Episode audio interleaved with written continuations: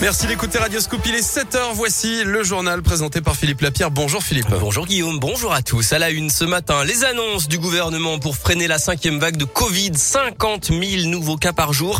Tous les départements, toutes les catégories d'âge sont touchés. À Lyon, les HCL déclenchent le plan blanc. Les hospices civils des programmes des opérations non urgentes pour assurer l'accueil des malades Covid.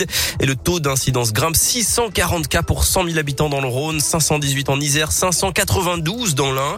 Jean Castex et Olivier Véran ont donc appelé hier soir à accroître encore la vaccination avec notamment la dose de rappel pour tous. Et Greg Delsol, ils ont aussi annoncé plusieurs mesures. Oui, Philippe est d'abord un protocole sanitaire renforcé dans les écoles. Il passe au niveau 3 à partir de jeudi. Le port du masque sera de nouveau obligatoire à l'extérieur. C'était déjà le cas à l'intérieur. Et à partir de lundi, les règles seront également revues dans les cantines pour éviter le brassage des élèves. Le télétravail, ensuite, le gouvernement demande à toutes les entreprises qui le peuvent de le remettre en place de l'ordre de 2 à 3 jours par semaine. Un point sera fait dans une semaine. Si la recommandation n'est pas suivie, ce sera alors une obligation. Les discothèques, elles, vont devoir de nouveau fermer leurs portes à partir de vendredi pour une durée de quatre semaines. Quant aux événements festifs, quand ils sont en intérieur, le gouvernement appelle à lever le pied jusqu'aux fêtes de fin d'année. Pour ceux en extérieur, comme les marchés de Noël ou encore la fête des Lumières à Lyon, hein, qui commence demain, ils peuvent toujours se tenir, mais un pass sanitaire sera obligatoire dans les zones de consommation, c'est-à-dire là où on enlève nos masques. Merci Greg. Et la vaccination des enfants. Elle commencera dès le 15 décembre pour les enfants à risque et elle pourrait être élargie euh, à tous les volontaires de 5 ans et plus d'ici la fin de l'année. Plus de détails sur euh, radioscoop.com et sur votre appli.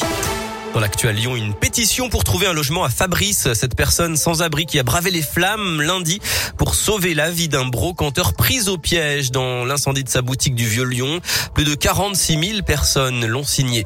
Le grand déballage d'Alexandre Vincent le maire euh, LR de Rieux-la-Pape, publie un long message sur Facebook pour parler de son divorce, une séparation compliquée. Le site Médiacité affirme qu'il a dû suivre un stage de responsabilité parentale après des accusations de violence sur son fils de 4 ans par sa femme et qu'une enquête serait ouverte pour mauvais traitement et violence sur mineurs. L'élu Les Républicains dément fermement et porte plainte pour diffamation contre Médiacité. Des nouvelles de l'OL, Jason Denayer out pour deux mois. Le défenseur central belge a une entorse de la cheville droite. Jean-Michel Aulas a-t-il menacé l'arbitre du match Lyon-Marseille, arrêté à cause d'un jet d'une bouteille? Dans son rapport d'incident, en tout cas, Rudy Buquet affirme que le président lyonnais lui aurait lancé que ça n'allait pas en rester là. L'OL affirme que ce sont des propos incomplets sortis de leur contexte.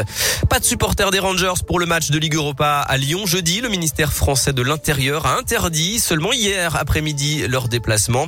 Le club écossais se dit dérouté et frustré. Enfin, c'est l'événement à Lyon J-1 avant la fête des Lumières. Et on va zoomer ce matin sur l'une des œuvres très attendues cette année, la vague Place Bellecour. Des centaines d'écailles vont flotter à la nuit tombée. L'artiste Sébastien Lefebvre est un habitué de la fête. Ses œuvres ont aussi été présentées à Moscou ou Dubaï.